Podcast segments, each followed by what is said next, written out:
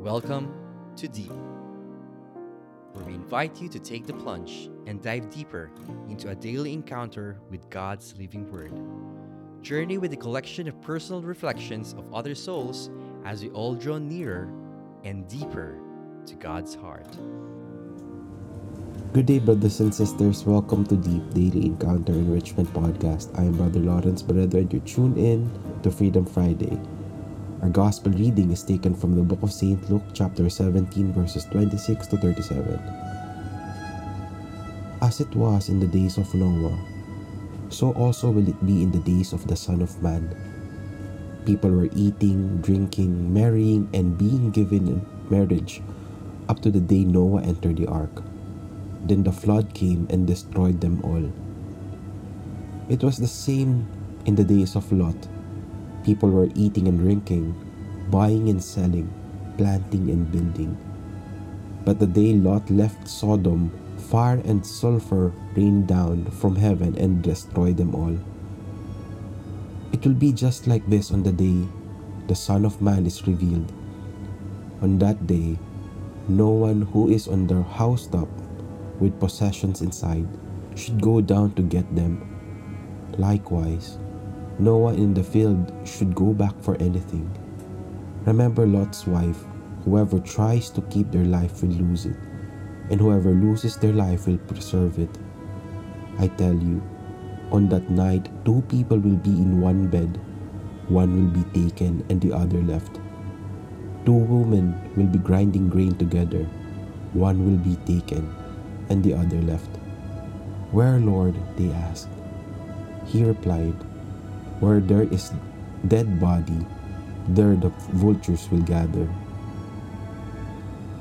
Brothers and sisters, the gospel of our salvation. We praise you, Lord Jesus Christ. Brothers and sisters, our gospel reading for today is but a warning. Lord Jesus has mentioned many portions from the Old Testament in our gospel reading for today. And it is but a reminder for all of us how important this teaching is for us today. The Lord Jesus gave depictions of the destruction and the devastation that has happened in the past during the time of Noah, wherein the earth was filled with water and it washed away everything. And to be saved, you have to be in the ark. And also in the time when Lot went out of Sodom, Sodom was destroyed. What is the gospel reading telling us today? It is simply saying that when the Son of Man is revealed, we have to see ourselves worthy of receiving Christ. We should be mindful of our future. What is our future? It is also said here in the gospel reading, those who wishes to preserve their lives for their own sake will lose it. And those who lay down their lives for others will have life eternal. Our Lord Jesus is the primal example of this, wherein he has laid his life for us. It is by dying to ourselves and living for others, dying to our sins and storing up treasures and goodness and kindness that will lead us to life eternal. That is the message.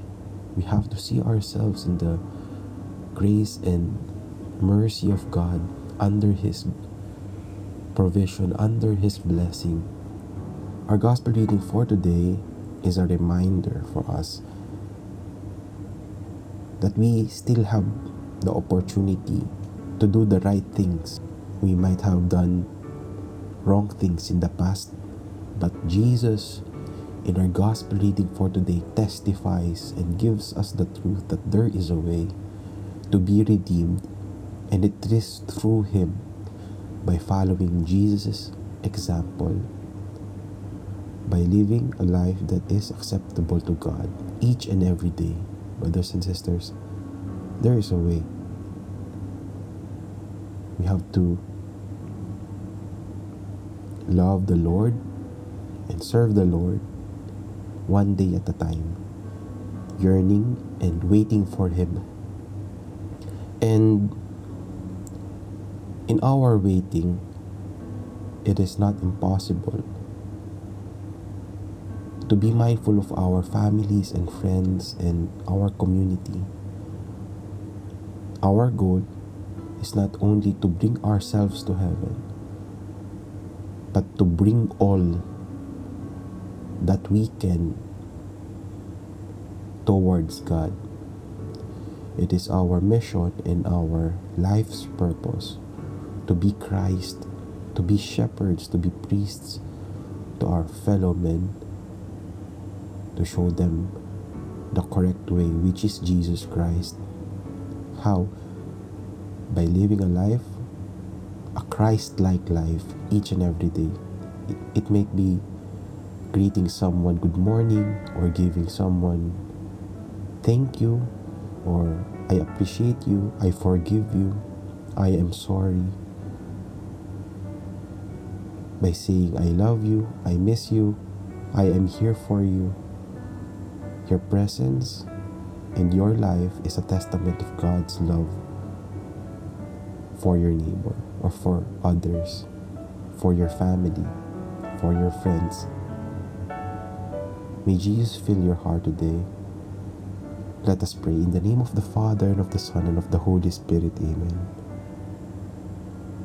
Father God, we thank you for giving us your words of love and comfort for us today.